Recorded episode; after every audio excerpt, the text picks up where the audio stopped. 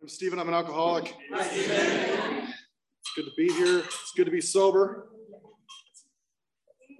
Thank you, Nathaniel. I didn't hear a word you said. Um,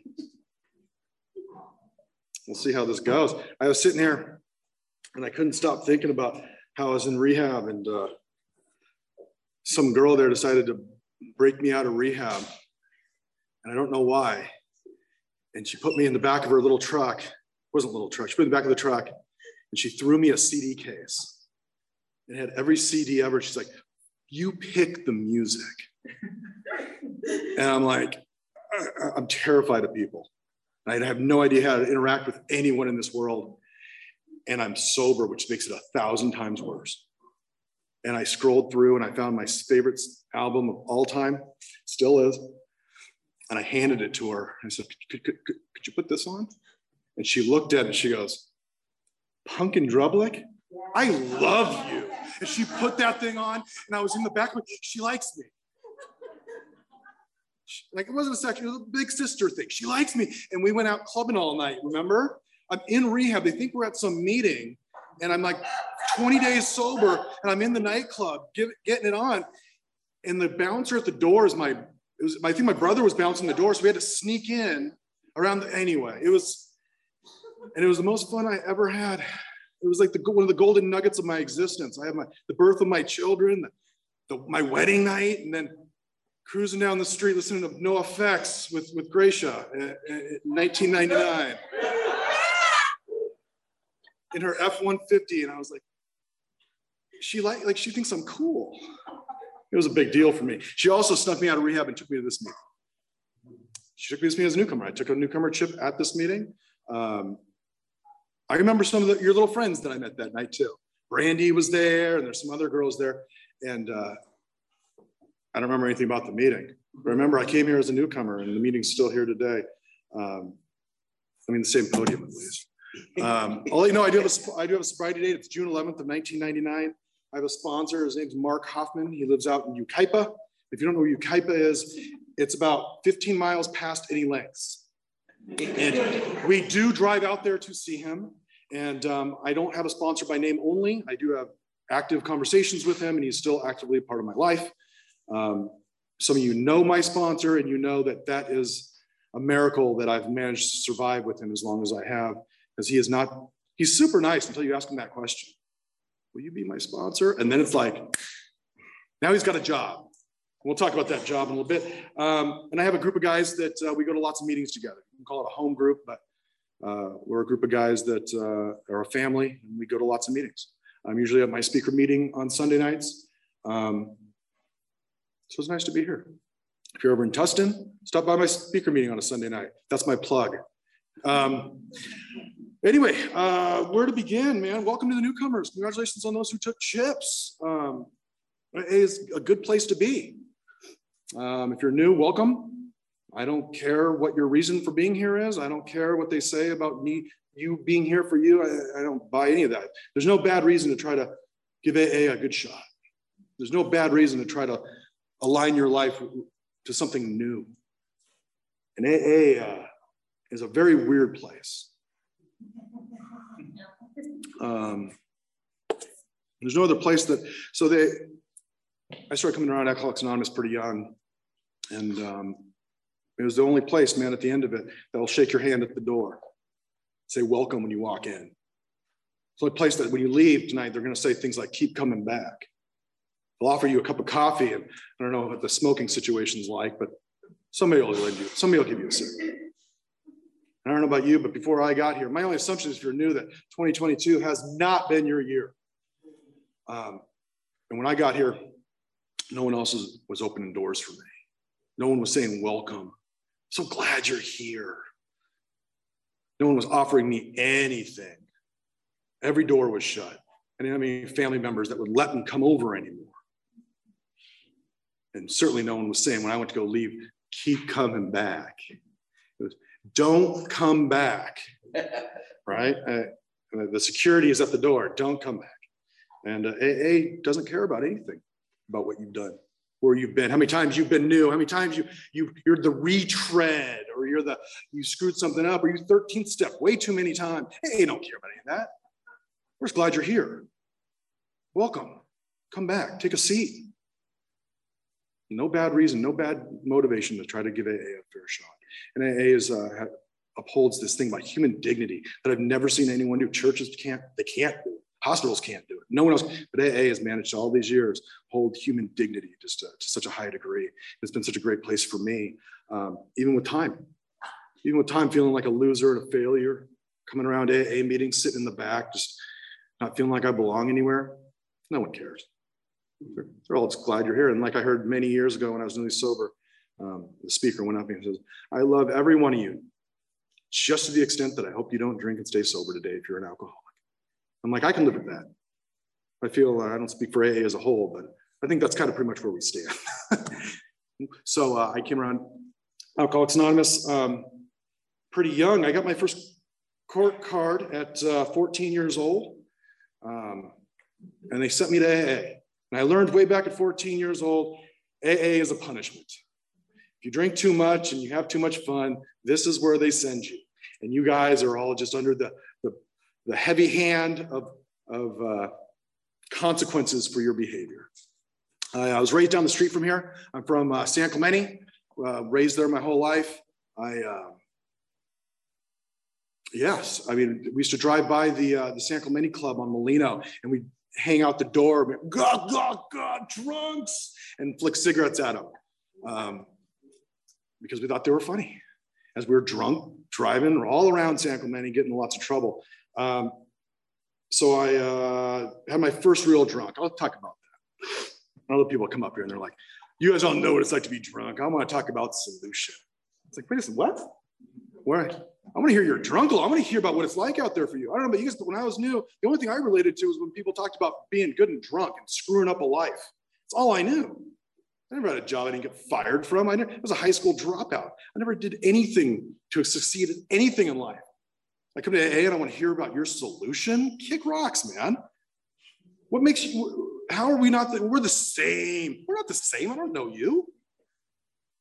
It's weird. The only thing, the, the thing that connected me here into Alcoholics Anonymous was I heard a guy share his story, and the guy had 30 days and he would never see 60. It was that Robert guy in rehab, okay? And Robert shares his story. I've never heard anyone drink like me, party like me, drug like me, and piss away a life like me. And that guy had 30 days. And the miracle was I believed him. He never saw 60 days. But the idea was if he can get 30 days, maybe I can get 30 days. I hadn't seen four days. I don't know about you guys, but I, I don't, I'm not a teetotaler. I'm not a weekend warrior. I'm not a periodic. I drink and I drink as much as I can. I do like to add some, uh, some stuff, but I'm a boozer just like my old man at the end of it. So I uh, go to this party. I'm 15 years old. I have no idea how I got to the party.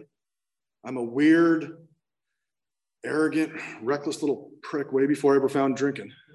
And I sit in the back of the classroom and I draw cartoons of everyone. I'm I still do. Um, I'm terrified of everybody.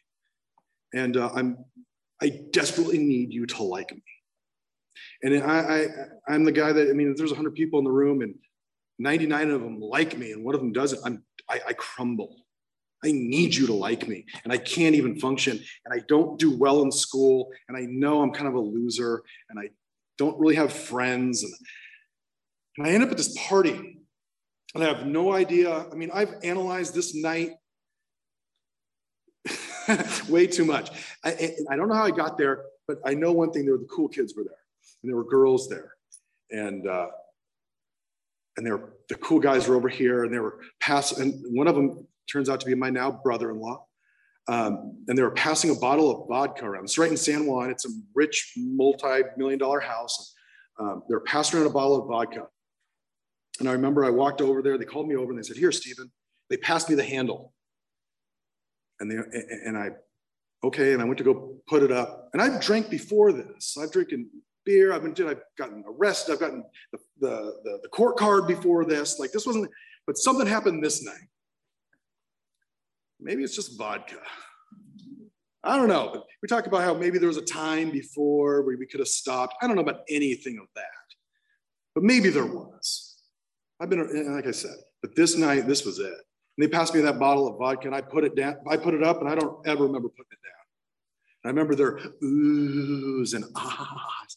What are you doing? Whoa, how do you do that? Because I could chug. Apparently it's my hidden talent. It's my, it's my, it's my spiritual gift is chugging. I, I can open up the hatchet and pour.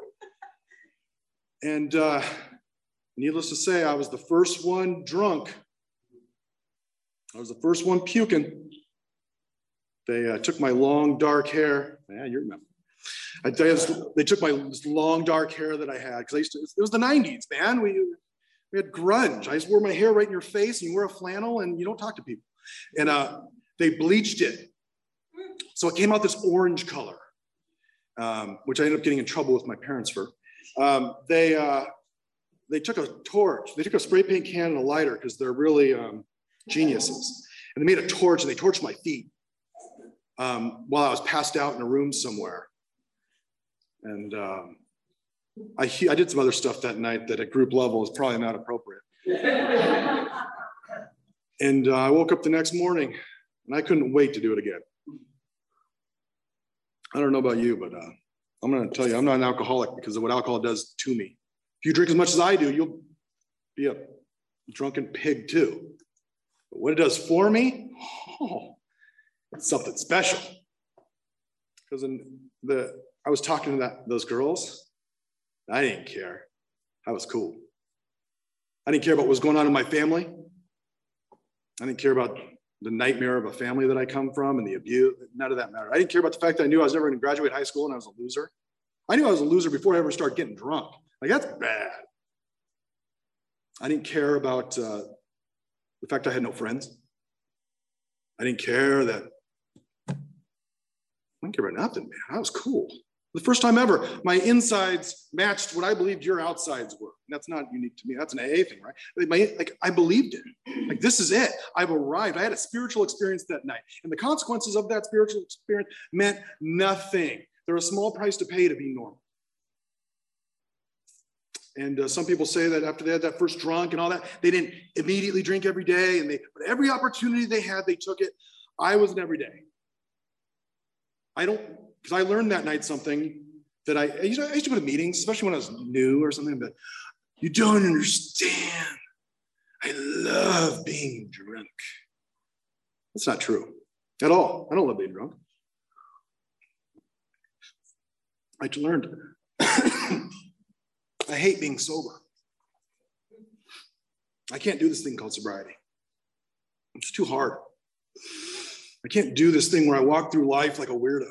with no friends, not belonging anywhere, looking in the mirror, thinking the things I think about myself, which, by the way, are not all bad.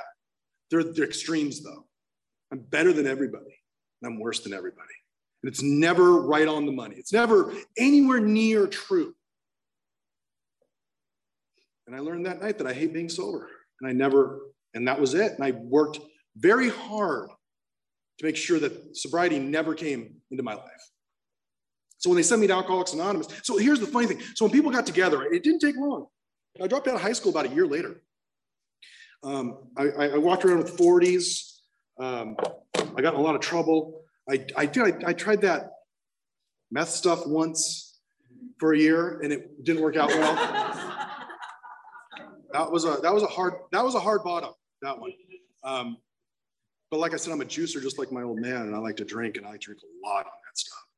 Um, so anyway, I got a lot of trouble, man, and uh, like like we do, you know. But I had a lot of people around me. I had a good church family, I guess. I had a good regular family. They weren't good, but they cared enough, I guess, to do interventions on me. But I had people that would get around and they'd come to me and they'd be like, they'd say that thing, you know, that thing that they say to you when they're trying to be nice, but they're walking on eggshells because they don't know how you're going to respond.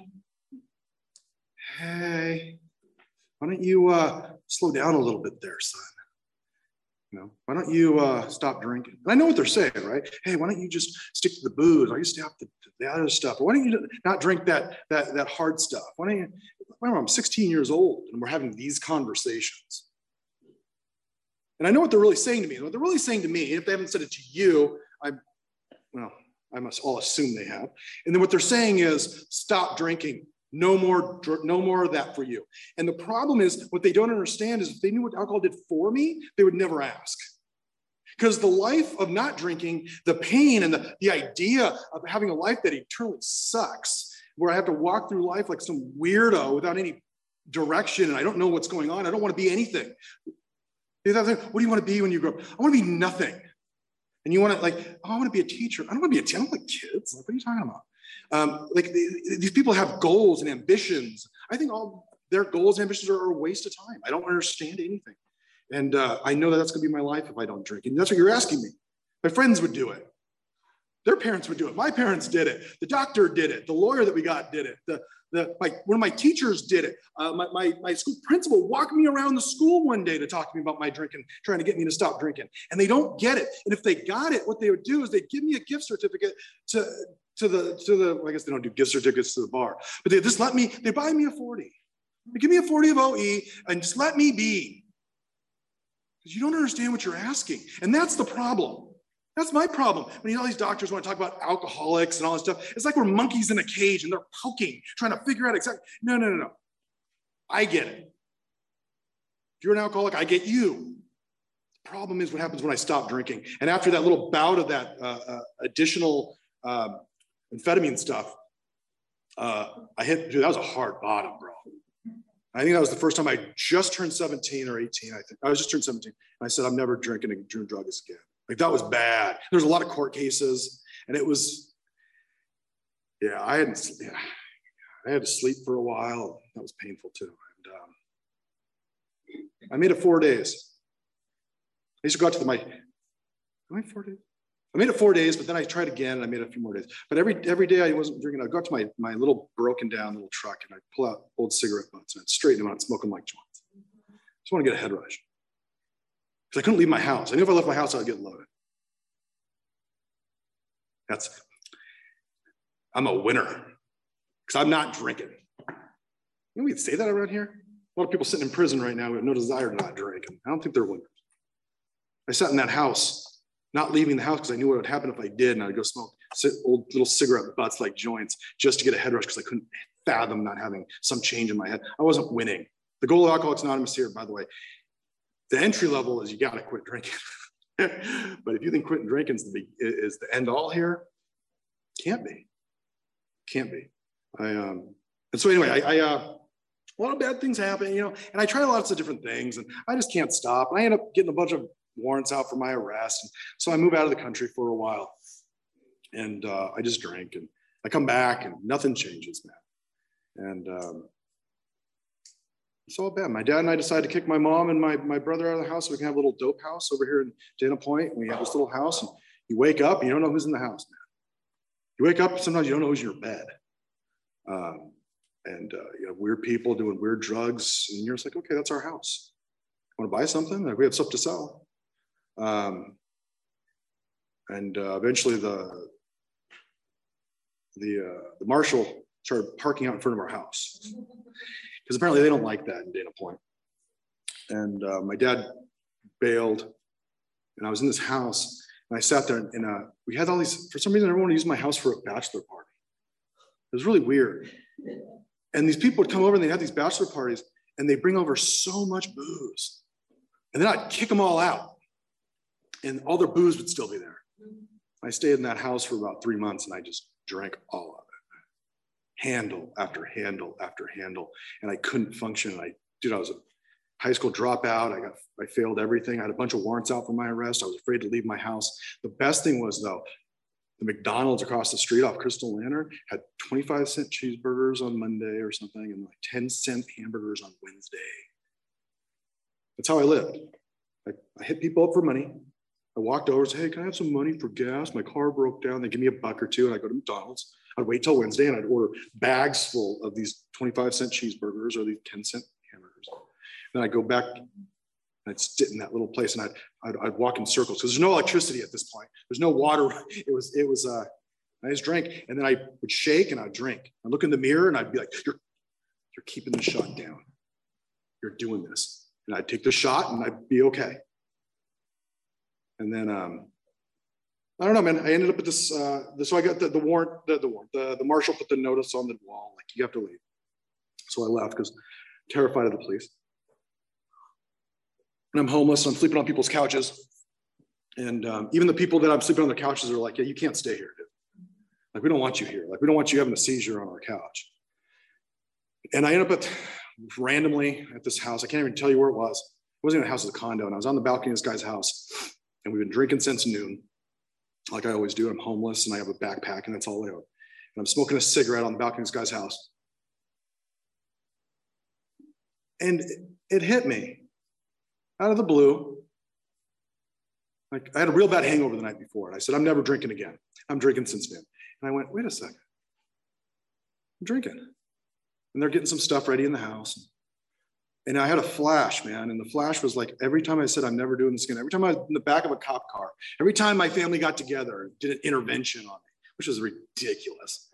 Every time um, I woke up on a, on a front lawn. By the way, you ever notice that you never, I've never come out of a blackout in a good position. I've never come out with a winning lotto ticket in my pocket. It's always bad. I, oh, I'm so excited to find out what I did. I, I don't want to know what I did. It's never good. And it all flashed back on me. It, it, was like this. It was like the world got really still. And uh, I didn't know what to do. I was drunk from the neck down. I was too sober. I've been, you know, and I didn't know what to do, and I got really scared. And I always was able to find something in the bottom of that bottle. There was always hope in the bottom of the bottle. No matter how bad it was, at least I could get drunk and it could just go away and I could be okay. It was gone. When people talk about not working anymore, I am assuming this is what they mean. When you go from the cool drunk to the fighting drunk, and now I'm the crying drunk. And I had nowhere else to go. You have no hope in the bottom of the bottle anymore, and no one else is taking your phone calls. You go up. And on June 10th of 1999, I looked up and I looked up to a sky that I assumed there was a God behind clouds. And I said, God, please help. Period. There was no, and I'll and I'll never drink again, or, or and I'll quit smoking. I don't know why that was a thing. I thought God was up there mad. If you quit smoking, you'll get that job, right? And it's like, God, uh, uh, God, help me period. No matter what it is, no matter how stupid it is, no matter what they tell me to do, I'll do it. No matter what, I'm done. I'm done. Out. I went back in that house and something happened. I became, God gave me something. He protected me and he gave me a little bit of grace. And he gave me a little bit of willingness. And I walked back in that house and they said, Hey, they passed me something. And I looked over to the guy across from me and I said, Hey, bro, can you, can you take me to my mom's?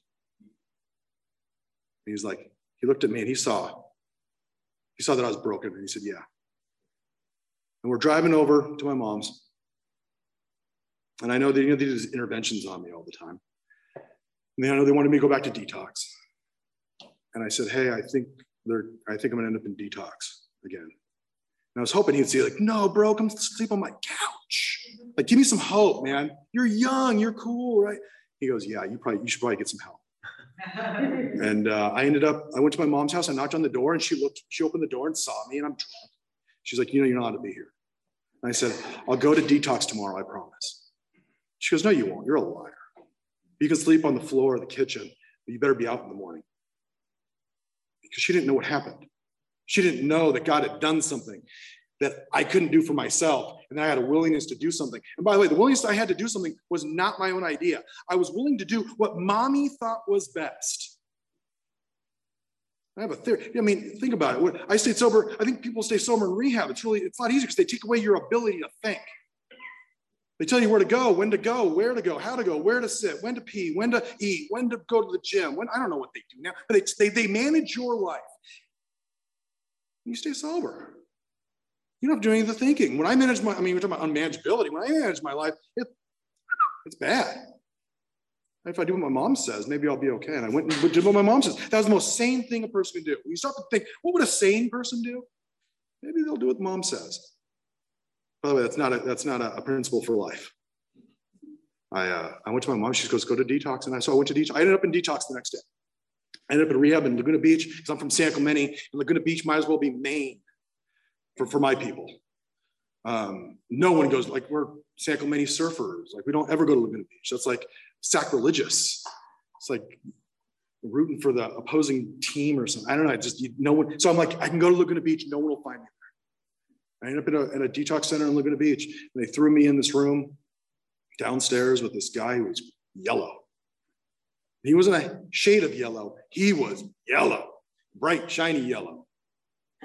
And I puked and I shook and I hurt and I had to wait for the doctor. And I knew if they knew the truth of how much I drank, they'd never let me in. And they did let me in because I'm an idiot. I didn't realize I was in rehab, and that's what they do. And uh, and that guy hung out with me that night, and he said, "Man, kid, you got problems." And he's shiny, and uh, ridiculous. And so they let me in. So I got into that rehab, and I stayed there. Uh, I met some fun people. I met my friend Gracia there many, many years ago. And that was uh, summer of '99, and they took us to meetings. And they really took us to one meeting a week. And uh, we went to those meetings, and uh, I stayed there for 60 days. I, I, stayed there for 30 days. They let me stay for another 30 days. I had nowhere to go. No one's going to take me. I have all these warrants out for my arrest. I can't do anything. I stayed there for another 30 days. And when I left, I went to a meeting at Howe Hall in Huntington Beach. My grandparents said I could stay with them. And I went to a meeting. I picked up a 60 day chip. And um, that was my beginning of my life in Alcoholics Anonymous. Um, I didn't get sober in rehab. I got sober in Alcoholics Anonymous. I dried out there. They kind of pointed me to AA. I started coming to Alcoholics Anonymous, and um, I've been coming ever since. I haven't gone without a sponsor. I haven't gone off script. I haven't stopped going to meetings. I haven't done any of those things. I've gone to lots of meetings. I've sat in, I, mean, I think Scott left. I sat in so many meetings with Scott. It's ridiculous. Um, and I love AA, man. I have nowhere else to go. I've never found anything better. And about, and I, and I started doing AA. I got a panel at that rehab, and I started going down there every Monday. What's my time look like? What am I doing? Uh, you got 15. Minutes. 15. Oh, go team. So I start going down. I take a panel to that rehab every Monday night. It's my panel. It's a men's panel. By the time, so I go to a rad panel because I could just grab guys. I can go hang out there whenever I want. I lived down there. Oh, they hated me. I'd come up there and I'd take my big book. And remember, I have nothing, but I have AA. And I go down there and be like, Are you ready to get sober? And I, and I had this little beat up little 86 Honda Accord. And I'd throw them in the corner and I'd drive people to meetings. That's all I did. They'd said things to me when I was new. One of the benefits of coming to Alcoholics Anonymous, I went to some meetings and some people were like, oh, you know, I was 21. And some people were like, oh, you're so young. You got your whole life ahead of you. I'm like, how dare you? This is a punishment. I'm stuck here for life. All those people were old. Like, you only got a few more years left. I gotta do this for life. Life's over. And they say, oh, Bob died and he's at the, the big meeting in the sky. I gotta do this when I'm dead? I'm not, this is ridiculous, man. Like, you don't understand. This isn't somewhere I want to be. There's just nowhere else to go. It's just like steps are over there, right? Just like those steps. I don't want this. There's just no other plan. It's like the doctor's opinion. I want a second opinion. There's no other opinion. This is what you get. I was like the thing, they're like, oh, hey, Steve, sounds like you're doing BB really well. Like, oh, what's BB? Like, I don't know, but it ain't AA. Good luck with that. It's like, wait, there's no nothing else here, right? And, and so I started coming around AA and I was just pick up guys and I take them to meetings. And then after like a year, they're like, hey man, and I ran through the steps over and over, steps, steps, steps, working steps, going to meetings, taking my book, yelling at newcomers sponsoring dozens of guys. No one loved AA more than me. No one goes to more meetings than me. No one can quote book more than me, blah, blah, blah.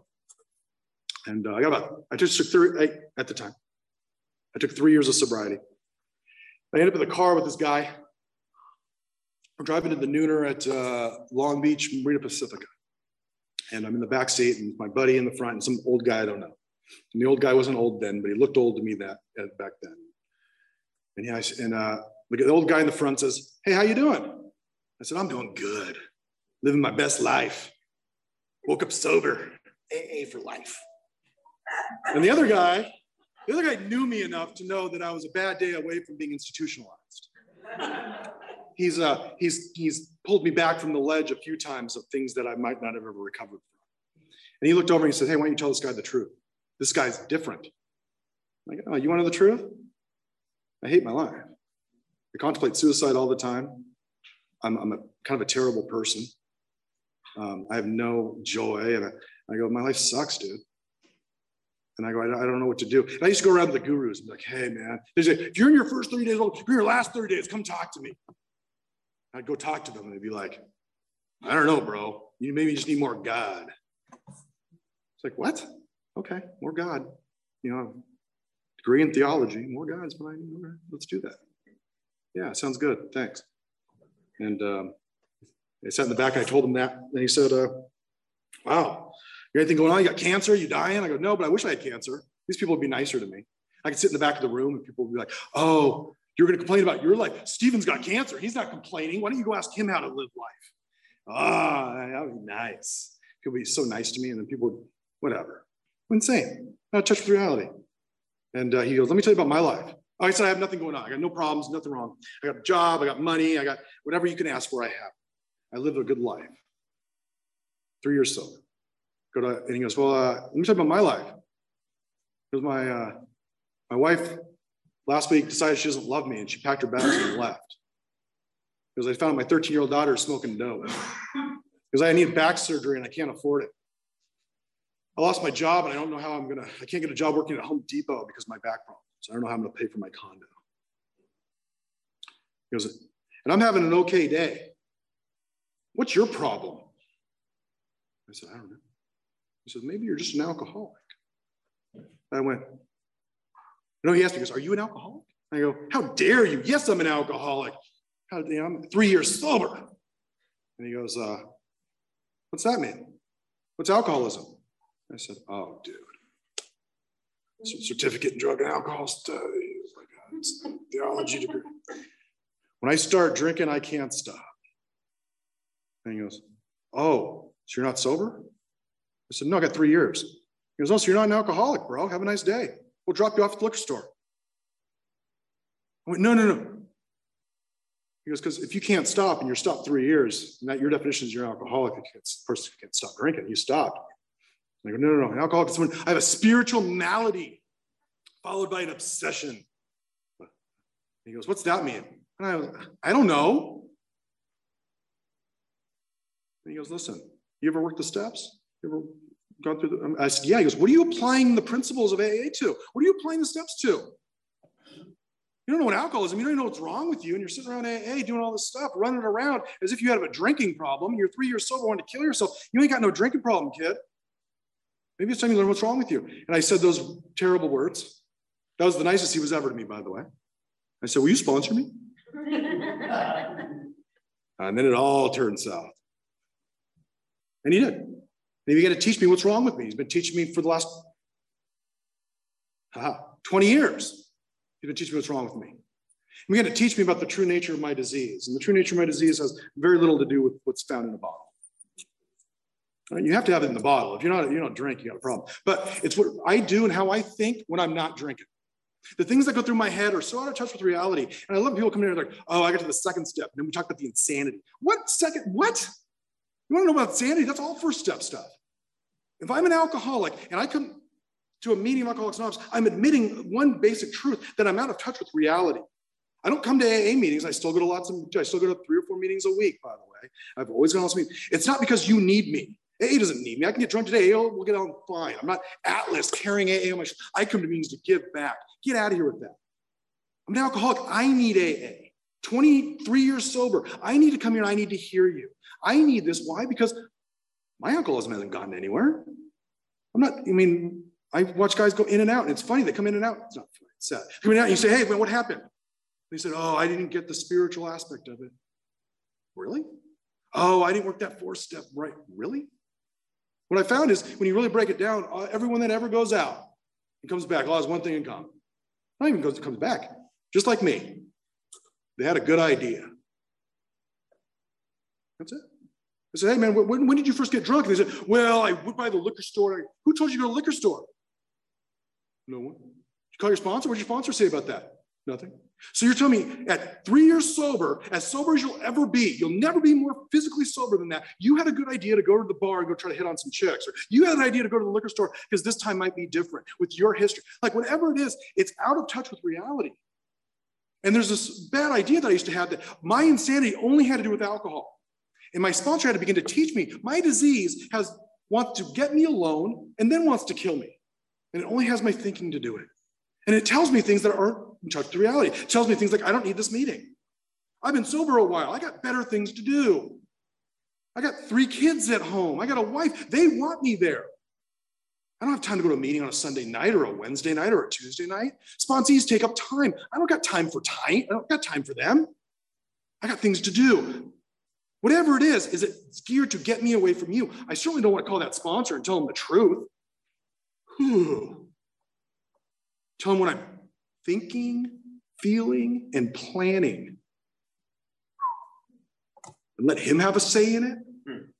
What I just let him have the final say in it. Heaven forbid.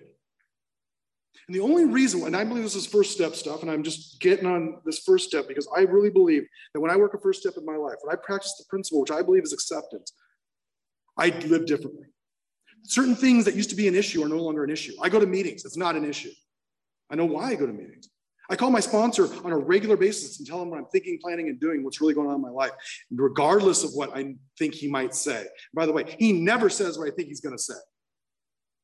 Never. Like it's rare. That guy, I mean, come on, man, be predictable. I do it because I really believe I'm an alcoholic. I really believe that given enough time, I will drink again. The fact I'm sober today shouldn't even be a reality in my life. It's only a reality because Alcoholics Anonymous works.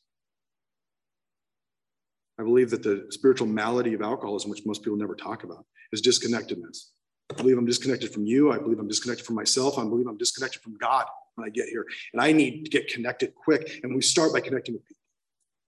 We start by being honest with people. We start by sharing truths with people. And there's a connection, there's an identification that happens. And I don't care how much I hate going to a meeting, by the way. I've never been the guy who's like, meeting today, I hate it. But I go anyway. And it takes about 15 or 20 minutes after hearing some newcomer weirdos share. And I'm like, oh my gosh, they know. They get it. They get what it's like. And all of a sudden, something happens in my soul or whatever you want to say, and I belong. I'm normalized. And I'm a part of something bigger than myself. And I begin to connect with you. And down the road, because I connect with you and I do a bunch of stuff I don't want to do for people who I don't want to do it for, which is called selflessness and, and, and and it's being, it's service. I begin to connect with God. And then way down the road, I begin to connect with myself, which is the worst thing ever. I don't like me. I'm terrified of me. Heaven forbid I have to be me. I want to be anybody but me. And the goal and the joy that I found in Alcoholics Anonymous is that I get to be myself today. I don't have to pretend to be anything. The guys that here know me, I mean, I don't change from place to place. And I don't put on a face here. I go to work, this is the guy. I go home, this is the guy. My kids can follow me around 24 hours a day, seven days a week, and I do nothing that I'm ashamed of. They have no idea what happens when I put booze in my system. And by the way, when I had about five years, the reason why I don't go to my mom for sponsorship, she's like, Haven't you gone to enough meetings? Isn't it time you put family first? Yeah, mom will kill me. No one loves me like mom. She'll kill me.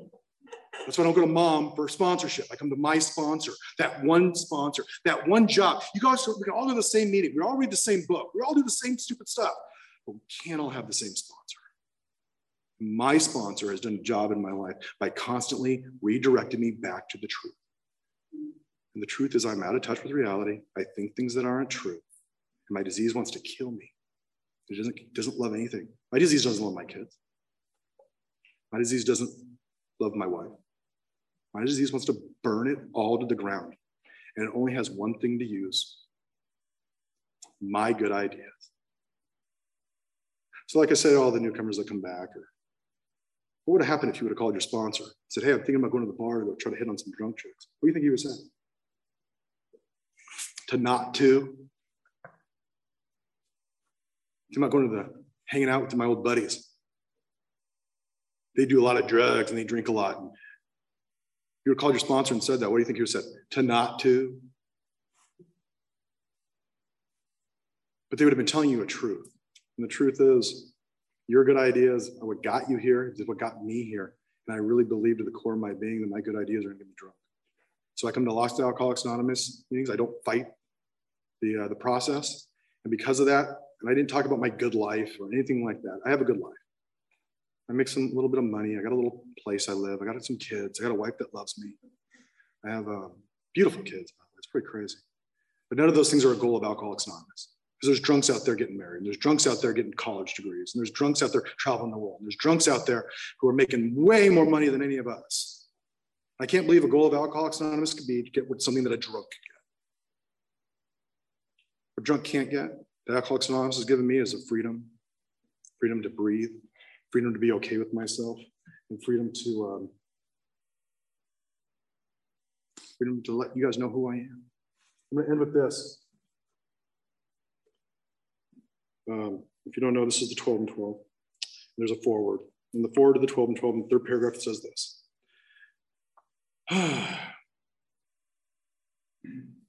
AA's 12 steps are a group of principles, spiritual in their nature, if when practiced as a way of life, can expel the obsession to drink and enable the sufferer to become happily and usefully whole, not lacking anything, not needing anything outside itself.